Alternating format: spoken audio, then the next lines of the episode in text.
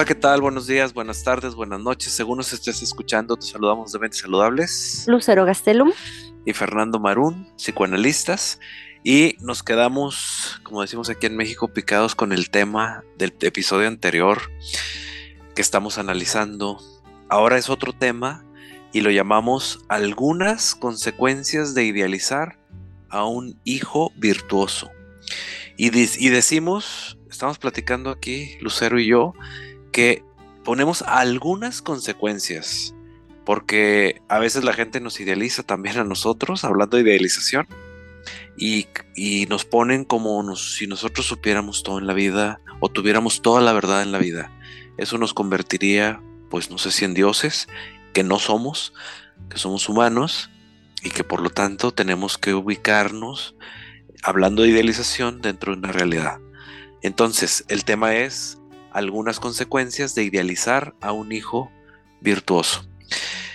Ya veníamos hablando de qué bueno, qué suerte, qué buena suerte, qué, qué, qué bonito tener hijos virtuosos.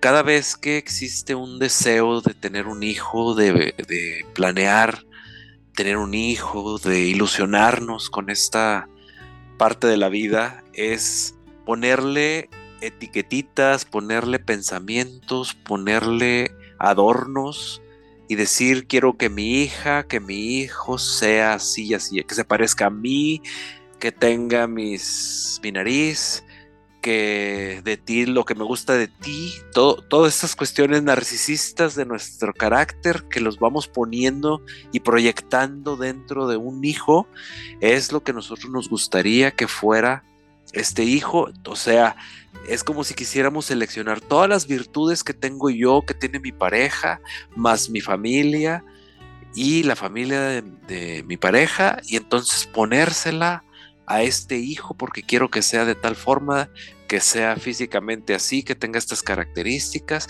que intelectualmente sea de tal forma, que sea una persona buena emocionalmente y que en la vida sea famosa, sea famoso, sea artista, sea ingeniero, sea arquitecto, sea psicólogo y sea exitoso. O sea, siempre este, estas, estos pedazos narcisistas que vamos armando en un collage, que es todo en ilusión puesta en los hijos, necesaria al final de cuentas.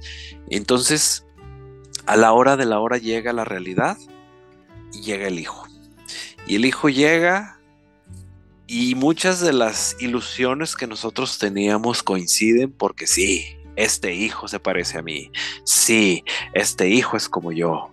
Sí, esta hija salió virtuosa en muchos sentidos y me trae muchas gratificaciones que sea de esta manera, físicamente, emocionalmente, intelectualmente, y entonces empezamos a, a idealizar. Desde antes de siquiera concebir un hijo, estamos idealizando al hijo, a la hija, y cuando llega, pues también negamos, para poder idealizar tenemos que negar la realidad. Entonces, bueno, no me fijo en lo en la nariz que salió a no sé quién, pero me fijo en aquella boca y cara y intelecto que tiene de mí, de mi abuelo, de mi padre, de mi madre. Y entonces empezamos a ver solamente las cuestiones positivas, buenas, y a eso. Y vamos a negar las otras que no son tan positivas o que sí son malas. Y eso empezamos a hacer toda una idealización desde antes de nacer que ni existía esta persona, ya estábamos poniéndole cosas y cuando nace negamos la realidad, hacemos hacia un lado las cosas negativas y empezamos a idealizar y a ponerle toda nuestra energía a las cosas positivas y empezamos entonces a idealizar un hijo. Y entonces vemos que esto tiene consecuencias, ¿o no? Muchas, muchas. Y, te decía, bueno, eh, emocionales, pero también pensaba ahorita familiares, eh, económicas, eh, sociales, con los pares, académicas, de todo. Laborales, claro. Laborales, ya cuando está más grande. Y también de los mismos padres, ¿no? Porque el padre utiliza al hijo para, pues, para presumirlo y como una extensión narcisista. Entonces, como papás, de una u otra manera, nuestro narcisismo también se vuelca en, los hijos y tenemos que tener cuidado con esa parte, ¿no? Este, que sí, que es muy inteligente, que está hermoso, que no, no, pues sí, pero no es el todopoderoso, ¿no? O sea, e, esa parte es como un, a ver, aterrízate. Entonces, consecuencias hay muchas. Yo pensaba ahorita, te estaba escuchando y, y pensaba, ¿cómo le hace ese hijo que no se siente visto por quien es? O sea, sí, hay algunas partes de él, pero están infladas, porque no se ve él tal cual es. Se ve él escindido, separado, solamente con las cosas buenas. Dividido. Ajá. Y no con el complemento. E, eso por una parte. Y la otra pensaba, ¿por qué los papás necesitan hacer esto?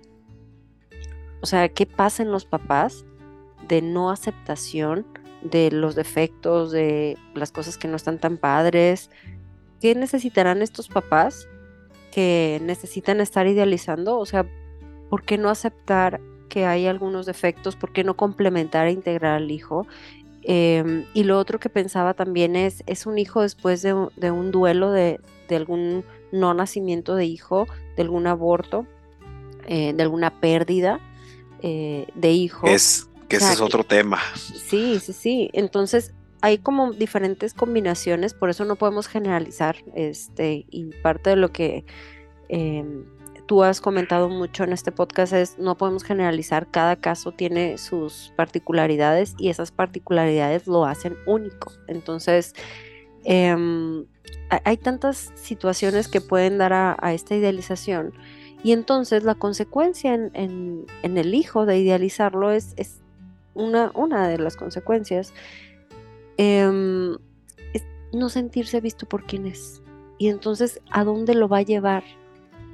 en la vida a este hijo mirado desde una sola parte, desde la parte buena, desde la parte sobresaliente, desde la parte exitosa, pues también a vivir como a la mitad.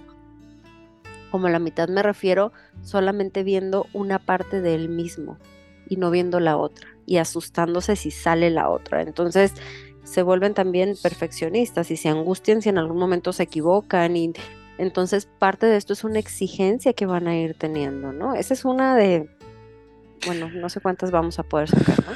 Para sostener esa idealización que le tienen, tendrá que dividirse hacia a sí mismo, dejar de lado sus sentimientos, sus pensamientos, algunos, para poder seguir alimentando esta otra parte donde tiene eh, donde se tiene contento porque al final funciona con esto y donde tiene contentos a los padres para que lo tienen idealizado. ¿sí? Una de las tranquilidades más grandes de los seres humanos es que nuestros padres estén mirándonos, porque si nuestros padres nos están mirando, nos vamos a sentir cuidados y tranquilos. Pero el problema viene que cuando una persona te está, un papá, una mamá, no te puede mirar completamente, entonces te sientes vacío en parte y pues obviamente esto provoca problemas, porque ¿con qué vas a llenar este vacío? ¿Cómo vas a lidiar con este vacío? Y un día te va a alcanzar. ¿Sí? Y es que ese vacío no se llena, no se puede llenar. O sea, eso que pasa en la infancia mm, es bien complicado, es, es muy complicado em, como transitar sobre esto o trabajar esto, porque muchas veces está el anhelo de y cómo lo reparo y cómo lo quito y cómo lo lleno y cómo y solamente lo puedes ir aceptando y entendiendo como parte del pasado, no fue y no fue. Pueden haber cosas diferentes, buenas que vas a vivir, pero eso ya no fue. O sea, tus papás no te miraron como tú hubieras necesitado que te miraran y así fue. Sí, y entonces bueno, eso, eso, eso ya es cuando ya llegan a, por ejemplo, a terapia y te lo platican. Pero cuando muchas veces llegan a terapia, pues ya llegan con el historial de haber querido llenar esos vacíos con drogas, con relaciones tóxicas, con no relaciones emocionales, con hijos, y con muchas cosas que pudieron haber... Carreras, doctorados. Claro, estudios canalizados de muchas maneras positivas y negativas. Pero una de las consecuencias de idealizar un hijo, yo creo que la primera que podríamos ver aquí es tener un hijo que al no sentirse mirado por nosotros los padres, va a buscar llenar esos vacíos con cosas no tan positivas, al final de cuentas. Esa podría ser una de las consecuencias. Otra de las consecuencias de poder idealizar a un hijo con virtudes, y que ya lo habíamos dicho en el episodio anterior, es que no vas a saber manejar eh, con el resto de tus hijos que no tienen tantas virtudes como al que idealizaste y luego vas a invitar a esos hijos a que lo idealicen también y se convertirá en el centro del universo familiar en el cual el hijo que es más exitoso, el hijo que es más popular, que es más famoso, todo gira alrededor de esta persona y los demás no se sientan mirados y por lo tanto tengan que tener problemas por esto. Y problemas fuertes pueden llegar a ser. ¿Sí? Otra de las consecuencias de la idealización es que no vas a poder mostrarle a tu hijo el piso que toque en la tierra. O sea, te fuiste con la idealización junto con él y estás esperando puras cosas buenas de él. Cuando lleguen las cosas negativas, vas a pues vas a tronar y vas a tronar a todos los demás hijos y vas a tronar familiarmente porque pues porque no puedes resistir la realidad a la que estabas acostumbrada, que estabas acostumbrado al idealizar un hijo virtuoso. Entonces, otra cosa que también mencionabas es no aprender o dejar de aprender que nada ni nadie es para siempre. Por lo tanto, cuando las cosas se terminan, pues definitivamente no estás preparado para que se terminen y entra un proceso de negación en donde quieres seguir haciendo lo mismo y ya no te sale y entonces ya puedes quedar hasta en ridículo porque necesitas seguir haciendo lo que antes era un éxito y no aceptas que el éxito también se termina y se termina en los hijos de alguna u otra forma. ¿Y cómo se termina? Bueno, pues te puedes enfermar, se puede morir, este, puede, puede cambiar la vida en una generación a otra y las cosas ya no funcionan como funcionaban. Y hay muchas maneras en las cuales pues, las virtudes tienen también su límite, ¿no? En el sentido práctico de la vida. Y por lo tanto, pues unas de las consecuencias como papás, pues, pues serían estas, ¿no? Que, que es muy cómodo, es muy fácil poderse adaptar a un hijo virtuoso, porque, oye, pues son puras gratificaciones. Imagínate, pues digo, hay hijos que a los 15 años ya son millonarios por una virtud que tengan, o ya son o ya tienen su doctorado, ¿no? o ya tienen, el doctorado que los adelantan en la escuela y ya tienen un trabajo, pero obviamente la madurez, uno de los grandes requisitos para ser maduros tiene que ver con el tiempo. Y la experiencia. claro. O sea, las experiencias de vida, durante el claro. tiempo si biológicamente ni siquiera han terminado de desarrollarse y ya tienen todo, ya tienen el éxito, bueno, pues eso, eso está desfasado. Entonces, ¿cómo, cómo como padres tienen sus propias consecuencias al, al, al dejarse guiar y llevar solamente por la idealización de un hijo con las virtudes que le tocó tener? Las virtudes son maravillosas y del tamaño de la maravilla que son las virtudes, del mismitito tamaño son las desventajas. Pero eso, si lo niegas por la idealización, pues obviamente que no lo puedes ver. ¿Sí?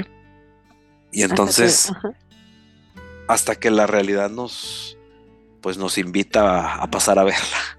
Así es. ¿No? Hasta que, ajá, hasta que la vida nos enseña que, que sí existen consecuencias, que sí hay desventajas, que hay, hay que pagar un precio, ¿no? Y no necesariamente es monetario que, el precio que se paga por eso a veces puede ser eh, afectivo, social, porque yo también pensaba, ¿no? Estas personas que pueden hacerse exitosas y tal, ¿cómo cambian de ambientes sociales, ¿no? Y entonces cómo sus amigos, compadres de toda la vida, pues ya no son compatibles con mm, los viajes o las situaciones, eh, a lo mejor en la cuestión eh, de dinero, monetarias, con estos otros tipos de ambientes y cómo empiezan a tener otro tipo de amigos que no necesariamente tienen que ver como la vida o la, la, el apego, el vínculo que tenía con los compadres, ¿no? Y entonces, cómo socialmente también se tiene que pagar ese precio que ahora tiene otro tipo de amigos, que a lo mejor no se siente tan cómodo hablando ni tal, pero bueno, tiene que cumplir y entonces, entonces socialmente también hay cosas que se tienen que ir, em, digamos que pagando, vamos a ponerlo entre comillas, viviendo, em, y que de una otra manera, pues al principio es como novedoso y padrísimo, pero al final del día estas personas también tienen un sentimiento de soledad, ¿no? Y una, una soledad como no sentirme acompañado en el momento. Y de la imposibilidad de, si estoy idealizando un hijo virtuoso, no voy a tener la capacidad de aterrizarlo constantemente en la vida, así como a los adolescentes. Ellos traen un caos en su mente precisamente por la etapa. Y este caos a veces el regaño, el castigo, los tranquiliza porque los pone en una realidad. Así los exactamente. Detiene. Los detiene con todos los impulsos que traen a viva voz. Y cuando se les restringe, se les castiga, se les, se les ponen límites bien puestos y de manera fija, sí reniegan y lloran y gritan y hacen, pero también en el fondo se tranquilizan porque hay alguien allá afuera que me está ubicando en la realidad y, eso tranquiliza, porque entonces ya conozco los impulsos, pero también estoy conociendo el, control de estos impulsos dentro de, esta, realidad. los papás que idealizan pierden o no tienen la capacidad, si es que la tienen, la pierden, y si no la tienen, pues no la tienen, la capacidad de ir aterrizando al hijo en la realidad y que vaya más despacio dentro de sus, o moviéndose de una manera más, eh, o sea, mejorcita para poder llegar a, conservar un poco más el éxito. Y, pero si lo estamos idealizando, no vamos a, poner, a poder tener como padres esta capacidad de poder eh, aterrizar de manera constante a los hijos. ¿Por qué? Porque si, si aterrizas tendrías que perder algo de tu éxito y no estamos dispuestos, sino que queremos más. Entonces es, si aterrizo a un hijo, él tendrá que perder un poquito de tu éxito, ¿sí? Pero, pues si los padres lo tienen idealizado, no están dispuestos ni, al contrario, síguele y dale más porque sé más famoso, sé más rico, sé más exitoso, sé más y más y más y más. Y entonces te vas en el más y, pierdes esta capacidad de tener y de ubicar dentro de la realidad a, a un hijo. Y entonces esto alimenta el narcisismo o los rasgos narcisistas o en caso de que se tenga la personalidad narcisista, pues a una a un hijo y a un padre y se van por eso, bueno, no habrá quien los detenga a los dos o a los tres padres, a los dos padres y al hijo, ¿no? Pero bueno, vamos a dejarle aquí todas las personas que quieran sacar una cita eh, presencial aquí en Monterrey y su área metropolitana, o eh, en línea también, en México y el resto del mundo, se pueden comunicar al teléfono 81 81 79 82 29 o en nuestras redes sociales. Nos pueden encontrar en Facebook como Mentes Saludables, en Instagram como arroba Mentes Saludables MX y en YouTube como Mentes Saludables. Gracias, Lucero. Gracias a ti, Fernando. Hasta pronto. Nos vemos. Hasta pronto.